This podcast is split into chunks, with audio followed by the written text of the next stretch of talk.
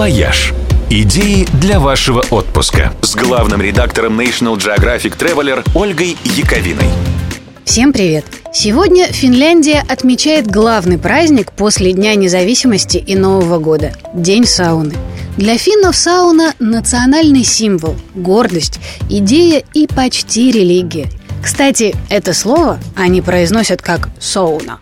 Придумали сауну примерно 2000 лет назад. Тогда они строились над большой ямой, в которой разводился огонь. Имели торфяные стены и крышу. Огонь в очаге разогревал находящиеся выше камни, и они вбирали тепло, а дым выходил через щели и отдушины, по-черному. Сауны были центром жизни. Здесь выхаживали больных, рожали детей, заготовляли солод, в Западной Финляндии еще и мясо коптили. Перебираясь на новое место, финны сначала ставили сауну и только потом начинали строить дом. Если верить данным статистики, сегодня в Финляндии 2,5 миллиона саун, по одной на каждых двух жителей.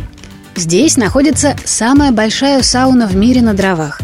Это баня финской военно-морской школы, построенная в 1904 году в крепости Суоминлина. Площадь здешней парилки составляет 65 квадратных метров. Высота потолков почти 5 метров, а на полки свободно помещается 180 человек одновременно. И самая глубоко расположенная сауна в мире тоже находится в Финляндии, в шахте Пюхясалми на глубине 1405 метров. Вообще, сауны в этой стране можно обнаружить в любом отеле или комплексе апартаментов, и даже в здании парламента.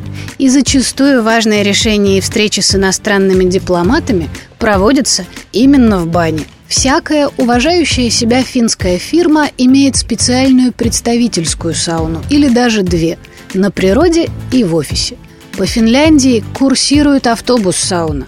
Здесь есть сауна, устроенная в кабинке горнолыжного подъемника, и даже в одной из кабинок колеса обозрения в центре Хельсинки сделали парилку. 10 марта практически все они работают бесплатно. Тот случай, когда смело можно сказать: идите вы все в баню. «Вояж». Радио 7 на 7 холмах.